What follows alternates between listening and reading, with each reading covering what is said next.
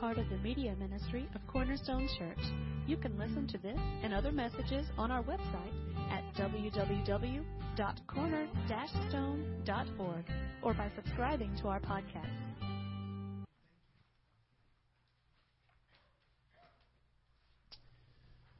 What are you amazed with? For some people say, man, was that not amazing? If you're a Georgia Bulldog fan, it is hard not to be here this morning and say, was that not an amazing game last night? Even down to the last goal line stand, you know, that, you know, they're not going to lose the game, but here that, you know, Mississippi State's coming all the way down there, got the ball on what, the two or the three yard line, first and goal or something, and they, you know, that goal line stand of just kind of standing there. Maybe for you, it's, uh, uh, something, you know, the last time that you used that word amazing was describe a food. Like, man, that was the most amazing fill in the blank, whatever it was. We kind of throw that word around, amazing, because it's one of those words that kind of, when we are escaped with other words that really kind of give a description, sometimes we just throw that word in there. Amazing. Wasn't that amazing? In fact, about a month ago, uh, when we, you know, when the sun decided to, to, to hide there for a little while and we had that whole thing going on out, there was a, a lot of people that said, Was that not the most amazing thing you've ever seen? And then there were other people that I talked to and going, okay, I was a little disappointed. You know, I was thinking that it was going to be total dark out. I thought that, you know, all these other things were going to happen. Now, how many of you, uh, just by kind of a show of hands, you were part of that group that said that was like one of the most amazing things I've ever seen? It was a spiritual time. Okay, yeah, and, and there's, you know, that you saw that and it's like you're just moved by the creativeness of God and all that. And then how many of y'all, you were expecting something and then it didn't quite measure up and so you said, Meh. How many of y'all was that? Okay. So, so see that diversity here? Doesn't mean that anybody's right, nobody's wrong. It wasn't that, you know, God says, okay, you have to feel this way about it. It just shows that we are really, really people that have all kinds of emotions, and we're all over the place, guys. And sometimes we even build something up like it's going to be this great thing, and then we're let down when it's not. Other words, we were simply surprised by something we weren't expecting, and then all of a sudden, man, it is better than we ever believed. Folks, this is called life on planet Earth, okay? It's kind of like the hurricanes. If you looked outside uh, just a couple weeks ago in our own neighborhoods, and you looked out during the, the um, kind of the middle of that storm, you saw trees going back and forth, back and forth. Some toppled. But some went, I mean, almost to the ground one way and almost to the ground the other way. But it was their roots that kind of held them in place. That's us. Folks, we are very vulnerable to the winds. The winds of life, the winds of emotion. And in fact, our world hasn't really done a really good job of helping us with that. And if you are parents of children, then they are growing up in a culture that is so drastically different from even the culture that we grew up, uh, that we grew up in, because they are being told that feelings are everything. That you react to feelings. You know, number one, there's not absolute truth, and there's not this, there's not rock solid rootedness. Man, you just go with your feelings, and if you feel it, man, it is, it's your truth. Well, folks, that's not what the Bible says. And there's a part of us that, you know, if you grew up in the 60s and everything was about feelings or something like that, I realize that most of y'all are younger than that. Uh, but, you know, we were kind of fed a lie. And maybe we grew out of that and said, you know, life isn't feelings. You know, there it has to be truth, and here's the rock solid truth that I'm going to base my life on. But I want you to know that that's the Christian life too. Folks, just because you're a Christian just because you've trusted Christ and His work on the cross to save you and to, to, to bring you to God doesn't mean that the winds of life don't blow in your arena and in your zip code. And we go through the Bible, and we'll find the most godly of people knew what it was like to be highly, highly, you know, amazed, but also highly, highly challenged. And there's not this, scripture say, okay, if you do all the right things, you will never face, face challenge in your life. No, we see the, one of the most righteous men mentioned in the whole Bible is Job. And yet he is the poster child of what it means to kind of feel really down, depressed, and wonder, why me? Why this? Why now? Those are the things that just come to life, guys. And just because you're Christian doesn't mean that you don't have to face those things. But here's what's different because we are a Christian, And because God is coming and transforming our mind and our heart, and that's what we've been talking about for many, many weeks now, and it's really kind of our model for the whole year, is that we want to run this race well. How do we run it well? By this transformed mind and a transformed heart to just start acting like Jesus, being like Jesus more and more. That's the consistency that we find in His truth. And that's the challenge. Because there's those days that we're going, man, God, you are the greatest. And there's the days that we just not, we're just not spiritually feeling it. So when was the last time that you can say, and you don't have to, I'm not going to take a microphone around. When was the last time that you can remember that you were amazed at God? I mean, kind of probe a little bit deeper, you know. Has there ever been a time that you said, man, you're just amazing. Not just you're amazing. I'm amazed at you. You did this. Maybe it was a healing. Maybe you had prayed for somebody in a sickness and, and they got well or something like that. Or maybe it's other troubles, emotional pro- troubles, maybe even marital problems, financial problems, things like that. You know, real world problems. And you prayed, you gave it to God, and you saw God work in such a way. And you're going, God, you're amazing. We're amazed with a lot of things in life, guys.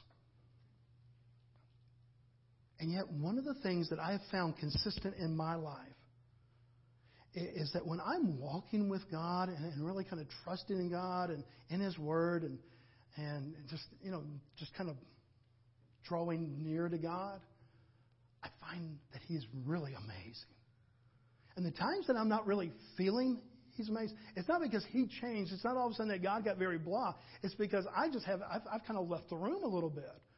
And I, I didn't stop, you know, start hating Jesus. I didn't go, okay, this whole preacher thing, I don't think I want to do this. It's none of that. It's not one of those things where you change the facts that you believe, but the emotions can run dry. I want to go through the Gospels. This is going to be a, kind of a different sermon because most time we are strictly expository. We start with a book or start with like seven lives, like we have in the last couple of weeks, and we kind of methodically go and we just look at that scripture and we kind of cover it line by line, verse by verse. We're going to do that a little bit, but we'll probably be in, I think, six different places today. So get your Bibles ready for if you didn't bring your Bible today, it's going to be up here on the screen and you can follow along. But I want you to see that this life of Christ, if you were around Christ, you were amazed. You just you were amazed. And it started even when Jesus was little. Now again, we can go all the way back to that original Christmas story and we can come back and see that they were all amazed. The shepherds were amazed. But even as Jesus began to grow, by the time that he hits 12 years old, you know, he's going off. And look what it says in Luke chapter 2, starting with verse 46. Jesus is 12 years old. Okay? He's, he's about your age. Okay? And all of a sudden, he is in there talking with the highest spiritual scholars of the day. Not just, you know, the student minister, not just the local pastor, but like the extreme, the extreme top theological minds of the day. Because he was in the synagogue in Jerusalem, that was like the place to be if you're a religious person, a knowledgeable person. And he's talking with the most knowledgeable people of his day. And he's 12 years old. And look what the scripture says. Verse 46. After three days, they found him, that is his mom and dad. And we talked about this a while back about how they traveled in caravans, and it was easy to kind of lose your kids. And, uh, and we don't travel in caravans anymore, but it's still easy to lose your kids. Uh, after three days, they found him in the temple, sitting among the teachers, listening to them and asking them questions. Verse 47. And all who heard him were what? Were amazed at his understanding his questions uh, and his answers. Man, this guy's really grasping it. This guy's really profound. What, what maybe we would even call a prodigy. You know, if we had uh, a six year old that came up today and, and started playing the piano and just played like some Beethoven thing, you know, some Bach thing, or, you know, just something that was just, I mean, played it flawlessly, Ricky. We go, man, five years old, six years old, that, there's a prodigy. Well, that's what we begin to see in the life of Christ. We really don't hear anything else about Christ from 12 to the age of about 30 when he starts his earthly ministry. And as he starts that three year ministry, as he goes out and he you know, gets the disciples, as he starts going around preaching, teaching, and doing all the things that Christ did, we begin to see that this amazement with Christ continues. Matthew chapter 7, verse 28 and 29. When Jesus had finished saying these things, the crowds were amazed at his teachings because he taught as one who had authority and not as the teachers of the law. Now, let me paint the stage here a little bit. They had a lot of teaching back in those days. They they there was not a lack of religious thought back in Jesus' time. If you were, especially if you were a Jewish person, oh my goodness, you, from the time that you were little, you were taught things from the Torah. You were th- taught spiritual truth and law much more than we would ever see in our society today. We try to teach our kids about the Bible, but in the Jewish life, I mean, from the very beginning, you just kind of packed it in there and you just taught them and they were impressed. So there was not a lack of teaching. People grew up with that. They went to church much more often than we do. It was just a part of their societal thing that you go to synagogue. You're very, very much, you had certain times of the day that you were just, you know, had spiritual uh, times of focus on Christ, our own God. Well, he comes along, Jesus comes along in this world that's full of teaching, and they're used to teaching. And they said that Jesus, when he began to teach, that they were amazed. Why were they amazed? Because his teaching was different. Why? Because he was an excellent speaker?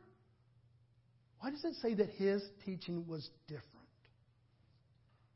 Just say it out loud. Because it had authority.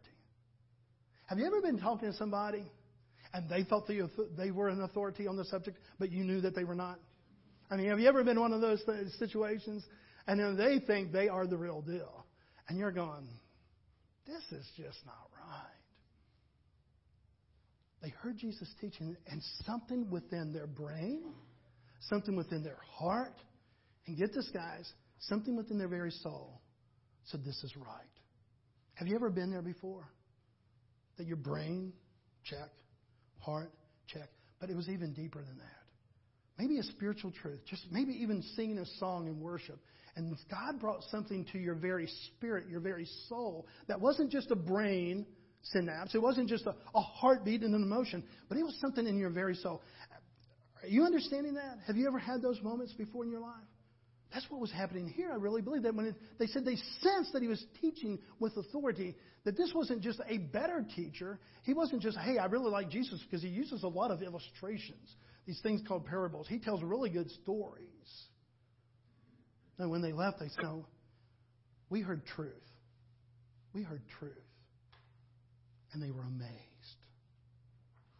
In a world that lacks so much truth, one of the things as we draw near to God, as we follow God, as we are like these pilgrims in the New Testament, as we're just traveling this earth, folks, we will begin to see if we really draw near to God, there's going to be times that He just writes on our heart, this is truth. And you can have people around you say, well, you know, you really believe that stuff? Really? You, believe that somebody would die and then rise again? Do you believe that God would send His own Son? I mean, they, they can go from the, the very basics of Christianity to the most profound things of Christianity. And there are going to be people in our lives, in our world, that are going to say, You really believe that kind of stuff? Is that kind of just kind of fairy tale-ish? And yet, in your very spirit, in your very soul, no, this is gospel truth. And it's changed my life. When was the last time you were amazed at God's truth? Maybe in a high moment. And you just, man, your hands were up or you were already celebrating, and God just affirmed that more in your heart. But you know, most of the time that God affirms me in His truth is when it is a little bit dark, when I am a little uncertain, when I am, let's just say it. I'm sure you wouldn't agree, but I can be moody from time to time. Anybody else moody in here? And husbands and wives, you cannot raise, raise each other's hands, okay? That's probably the truest tense, uh, uh, sense of, of getting the truth out of that. We're all moody, and yet here's God's truth that amazes us. And I've said it like this for the last 35 years. And we just know that we know that we know that we know that this is true. Have you had those moments when you just knew that you knew that you knew that you knew that this was truth? That's what Jesus did. And so when we draw to his teachings, guys, I pray that we would have the same amazement that they did years ago. Why? because we were just amazed that here's rock solid truth in a world where kind of thought is all over the place. But it doesn't stop there. Open your Bibles to John chapter 8. And again, I know we're kind of skipping around. This is very untypical for us. We usually are in one place. We just go through the Scripture and we let the Scripture speak for itself. But we're just traveling through the Gospels this morning and looking at this key word, amaze or amazing, and see how people responded to God. This is the story of the woman caught in adultery. John chapter 8, verse 10 and 11. If you're not familiar with the story, again, these Jewish people, these very religious people, they had strict laws about life. And one of those laws is okay, you can be with your husband or wife, but you can't be with somebody else's husband or wife, and you can't be with somebody who's not your husband or wife. And on this particular day, they found this young lady with somebody that was not her husband. They had rules about that, and they even had what to do in that case. In the Old Testament, it actually said that you can take this person, make them a, really kind of bring them out in public, and you can stone them. And when I say stone them, we're not talking about throw a couple rocks so it hurts their feelings, hurts maybe the exterior of their skin, but stone to the place of death. They catch this woman in adultery. And they bring her to Jesus and throw her down. Jesus was teaching that particular day and throw her down. And the Bible says that they all did this to trap, try to trap Jesus. So they said, okay, we're going to get him in a place where he can't really answer this question. They throw her down. Obviously guilty. The, the question here is not is she guilty or not. It's pretty obvious that she's guilty. They pick up stones. They're ready to stone her. As they begin to, to toss those, or get ready to toss those stones, Jesus says, okay, okay wait. Time out, guys. He, he's who without sin. If you've never broken one of the commandments, if you've never sinned in your life, go ahead, throw that stone. And he did something that is unique. We talked about this weeks ago. And, you know, he bent down and, you know, there would have been sand, dust, and he began to draw in the ground. Most of us believe that he was drawing out, you know, names of sin. And it says that one by one, starting with the oldest. Why? Because they probably lived the longest, and as he put that sin there, they're going, "Yep, that's me." And they drop their stones and, and, and they walk off to where the only two that are left there, even the people that Jesus te- was teaching, because that was the setting, is originally he was just teaching other people, probably believers, probably those and now everybody's gone except for these two. Verse 10. Jesus stood up. He'd been down writing in the sand, and he said to her, Woman, where are they? Has no one condemned you? Now, her emotions is probably telling her that she's guilty. Would you, would you say that she probably feels guilty? Would you say that she's probably greatly embarrassed? Do you think that she feels like maybe like she's about this big, and even that big is too big because she wish she could just vanish? And yet, on this one-on-one conversation, he says, "Where are those that condemn you?" Her response, "No one, Lord." And Jesus said, "Neither do I condemn you. Go and sin no more." Is that amazing? We look at like a story like that, guys, and, and we see that story and we're going, you know, that's amazing that God would do that. But do you know that's us? I mean, change the name, change the sin, change the, the locale, but that's us. And, and yet, this is what He's done for us. This is why walking with Christ and living with Christ and relationship with Christ is amazing. We're, we're not just people that said, you know, we didn't have enough moral code in our life. And so each week, Bobby, can you add kind of one more morality clause to, to, to our lives? I mean, that's what they were facing in that day and time. And the Pharisees said, uh, We'll oblige you. We'll give you 10 more morality clauses to live by. And Christ comes and he upsets the whole thing. He says, This is all about your relationship with the Father in heaven. And I'm going to make it right by the things that I do. And one by one, person by person, sinner by sinner, broken life after broken life, he goes around and he touches them in a way that is not just truth in the head, an emotion in the heart, but it's truth in their very soul. But we, we don't know what happened after that day, her or many others. And yet, for that moment, I think she could say this. I think we're fair to say this that she could know, that she knew, that she knew, that she knew that this man, Jesus, loved her. And sometimes, guys, let's just be honest, isn't that what we need? In this crazy world? Just to know that we know that we know, especially when we've blown it. That we know, that we know, that we know, that we know that Jesus loves us, in spite of knowing what we did. The question wasn't guilty or not guilty. It's very obvious. And yet he makes it very obviously that he loves her. Turn over to Luke chapter 9. This father comes to Jesus with a son who's been tormented with uh, convulsions. The Bible says that an evil spirit came upon him, a demonic spirit, and uh, that his son would go into convulsions. It's his only son. Uh, he loves his son like we love our children. He, he probably had gone to every normal circumstance there, doctors, uh, even other religious people, to try to get remedy for this little boy. Even came to the disciples because they were going out kind of uh, without Jesus by their side. And they, this father even came to the disciples and said, Here's the dilemma that I have. Can you heal my boy? Well, the disciples were given the power to heal, but they could not heal this boy. So this guy's kind of frustrated. And that's when Jesus comes into the scene. Luke chapter 9, verse 42. Even while the boy was coming, the demon threw him to the ground in a convulsion.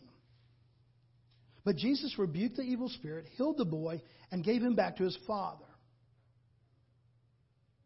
And they were all what? Amazed at what? At the greatness of God. Now, I want to ask you, who do you think was the most amazed in this picture? Think through what I just gave you, the background that I gave you. Who do you think was maybe the most amazed? All I hear is mumbling. Mumbling is a good way of not, you know, that of not taking a stand, and that way you don't have to be wrong. I mean, the dad certainly is amazed. That's your son. The boy is amazed. But what about those disciples? Why couldn't we do this? Wow, this Jesus really is. He's not just a trick. He's not just kind of a program. He's not just a religion. He really is the Son of God. Time after time, Christ going around changing lives and they're amazed when they come into connection with Him. Go to Matthew chapter 8. We're going to look at a few more, and then we're going to uh, kind of come to an ending. Matthew chapter 8.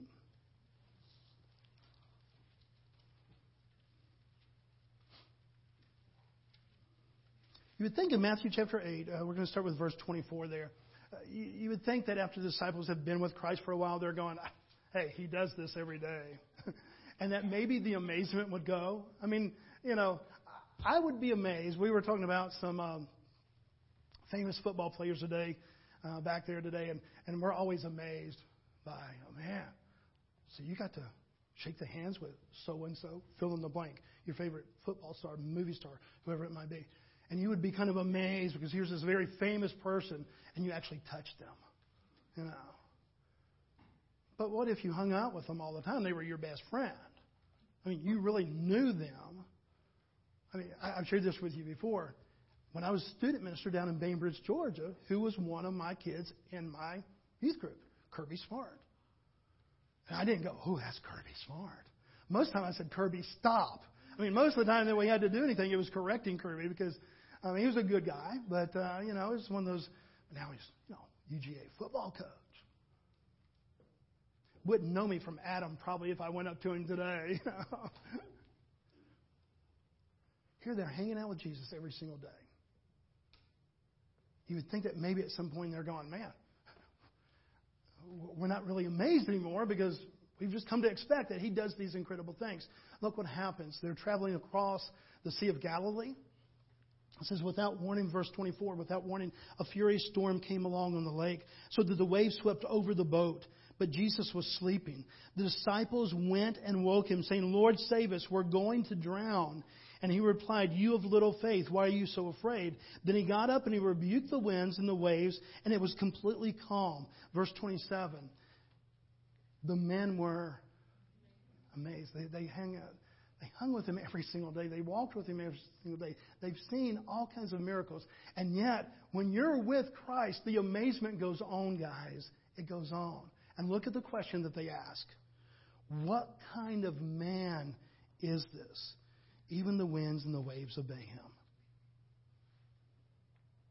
Some of you have been Christians 10 years, 20 years, 30 years, 40 years. You walk with Christ a long time. And I pray that there's still those days that you're amazed by God. That we never tire of being amazed at His grace, at His love, at His forgiveness, the way that He restores and breaks broken hearts and puts them back together, the way that He can take a broken marriage and put it back together, broken lives and put it back together. I pray that you and I would never progress so far in our Christian walk that we are dulled in the senses, in our spirit, to not be amazed at Christ anymore.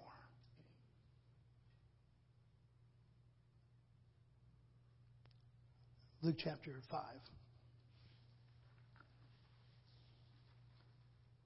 Four friends had heard about Jesus, this healing power. They, they decided to take their friend because he's a paralytic. He can't walk. And so they carry him on a stretcher. Remember this story? Many of you that grew up in church? When they got to the church, because Jesus was speaking and he was becoming pretty famous. There were so many people there that they couldn't even get in the door. It'd be like our church being so filled that they came in out there, and when they kind of got into the lobby area, they're going, I can't even get in there. There was so many people there. I would hope that that would happen one day.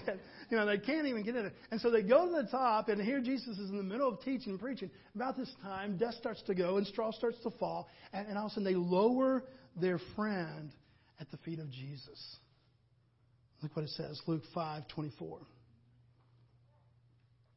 Jesus says, But that you may know that the Son of Man, because he forgives this guy of his sins. It isn't just healing, but that he said, so that you can know that I can forgive sins. Because going, who are you to forgive sins? That's what all the skeptics said. But that you may know that the Son of Man has authority on earth to forgive sins. He said to the paralyzed man, I tell you the truth, get up, take your mat, and go home. And immediately he stood up in front of them took what he had been lying on, and he went home praising God. Now that makes sense that you'd be praising God if you've been paralytic and now you can walk out of the place. Next verse, verse 26. Everyone was amazed and gave praise to God. They were filled with awe. Question this morning When was the last time you were filled with awe?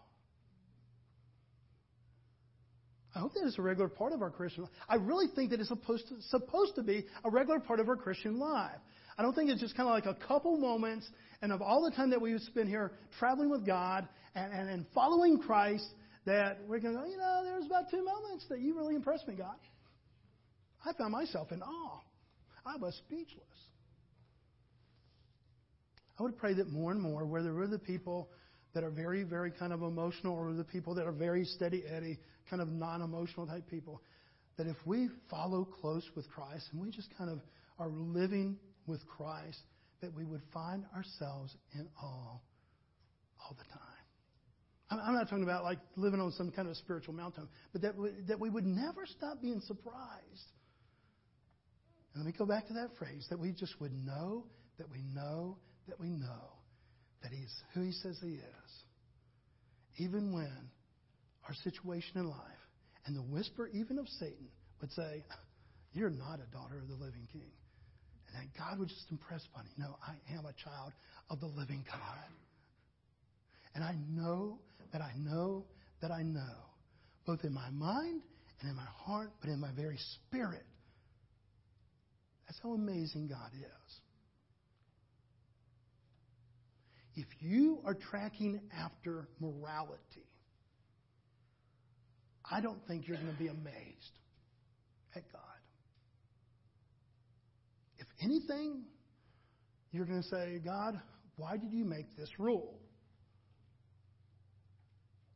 if you follow after Christ in relationship, now again, as I've said many times, I'm not saying that we don't follow the rules.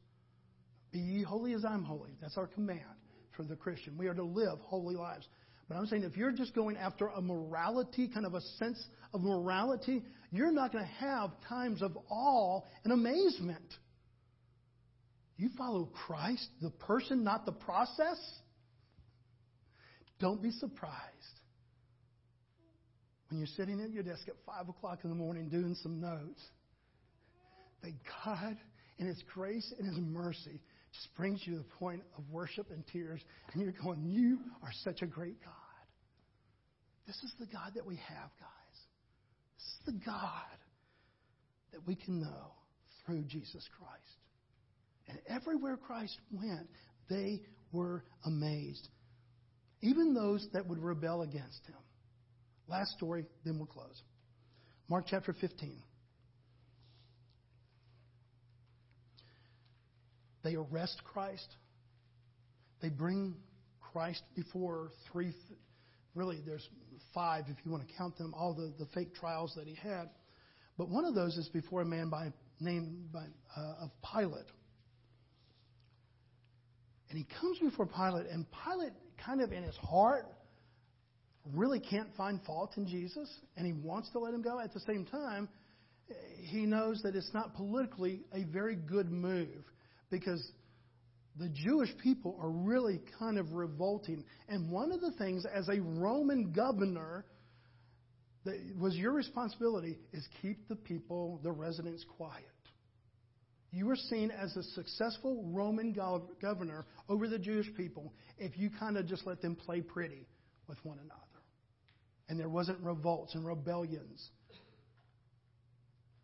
Pilate knows when they arrest Jesus and they said, You know, we think that he has done this, this, and this. He needs to be crucified. He puts him on trial. And even though he's asking Christ all these questions, he can't really find any one sin. Not even one sin. Look what happens. Mark chapter 15, verse 3. The chief priests accused him of many things. That is, accused Jesus of many things. So again, Pilate asked him, Aren't you going to answer? See how many things they are accusing you of? He turns to Jesus. He said, in another uh, gospel, not in this one, but same story, he said, Don't you know that I have the power of life and death here? If I go like this, you live, Jesus. If I go like this, you, you die. Don't you know that I have the authority here? And Jesus is silent. Verse 5. But Jesus still made no reply. And what does it say? And Pilate was amazed. Is Pilate a believer? No. Is he sympathetic to the cause? No. Uh, here's my premise, guys. You can't be around Jesus, authentically be around Jesus, and not be amazed. You just can't. The worst unbelievers, if you want to say, the people that, you know, the, uh, history is full of men and women who actually wanted to disprove the whole Christianity thing. People like Josh McDowell and others, they said, it's going to be my life's aim to disprove this. And when they got closer and closer and closer to Jesus, not just the process, not just the religion, but to the person of Christ, they became believers. And they have been preaching and, and, and telling of Christ ever since. Person after person after person that have now dedicated their lives to Christ. Why? Because they knew that they knew that they knew that once they came, they were amazed. That they could not not only disprove this, but they just knew in their very soul, in their spirit. My question to you this morning, as we have followed these seven lives, as we have kind of looked at lives that are changed, question number one Are you following a process or a person? Now let's be real honest, okay? Is it easy in Christianity to follow the process rather than the person? If we're just being honest with ourselves. I go to church, I pray, I study the Bible, I have my quiet time, even when I don't want to have. You know, I, I, you know. is it easy to follow a process instead of a person at times? It really can. And it's not that we're trying to be evil. I mean, if anything, we're really trying to get something out of it. I don't know that anybody just opens up their Bible to have a quiet time and says, you know, Uh, you want to get something out of it, but sometimes we just follow a process instead of a person. Second question. As you travel with Jesus, as you draw near to Him, can, can you say, man, He's amazing. Here's the amazing things that He's done. Now, I'm not saying that your level of amazement is equal to your level of how good of a Christian you are. But I probably would go as this far, guys, and then we'll close. I'll, I'll go this far. Biblical record. You follow the person, you track after the person, you really open your mind, your heart, your mind, uh, you know, your life to, to Christ, you will be, you'll find yourself amazed. Amazed at His grace and His mercy, His goodness, His faithfulness. In this world that shakes back and forth with every wind of doctrine, everything going left and right, emotions in our own body going, I feel really good. Oh, I'm kind of mad. You know, all over the place, moodiness. There is this amazement that comes with just following the consistency of Christ and knowing His truth and being able to say at the end of the day when you put your head on the pillow, you know, today was a challenging day. Today I had some good times and I had some bad times. But here's what I know that I know that I know. This amazing God who created this amazing world and gave his amazing son to die on a cross for me and save me by his amazing grace. I know few things tonight as I put my head on the pillow and all this frustration, but this I know. That He's who He says He is. And that truth can, can just anchor my very soul. This morning we're going to sing as a song of reflection. Um, we're just going old school today. And so, guys, y'all come up and, and lead us. And, and remember that song, I Stand Amazed in the Presence of Jesus the Nazarene? Written in 1905. The guy that wrote it wrote a, a lot of different things. Uh, he was uh, worked mainly with the Methodist Church, and he just wrote this. So just the, the you know the, the hey, here's the truth. I stand amazed in the presence of Jesus the Nazarene. And we'll sing that together this morning. And I pray that it really can be just this heartbeat. And that it's been a while since you've been amazed. I mean, if you, in honest reflection, you're going, okay, it's been a while since I can honestly say that I was just really amazed with Christ. Then my prayer for you, for me, for all of us, is that we just draw to the person and make sure that we're not just following a process. Let's stand together as we sing this song of worship, really a song of proclamation this morning.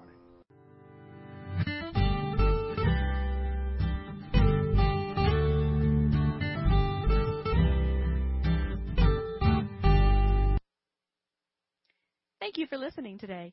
We hope this message was a blessing to you. To learn more about our church or our media ministry, you can visit us online at www.corner-stone.org or find us on Facebook.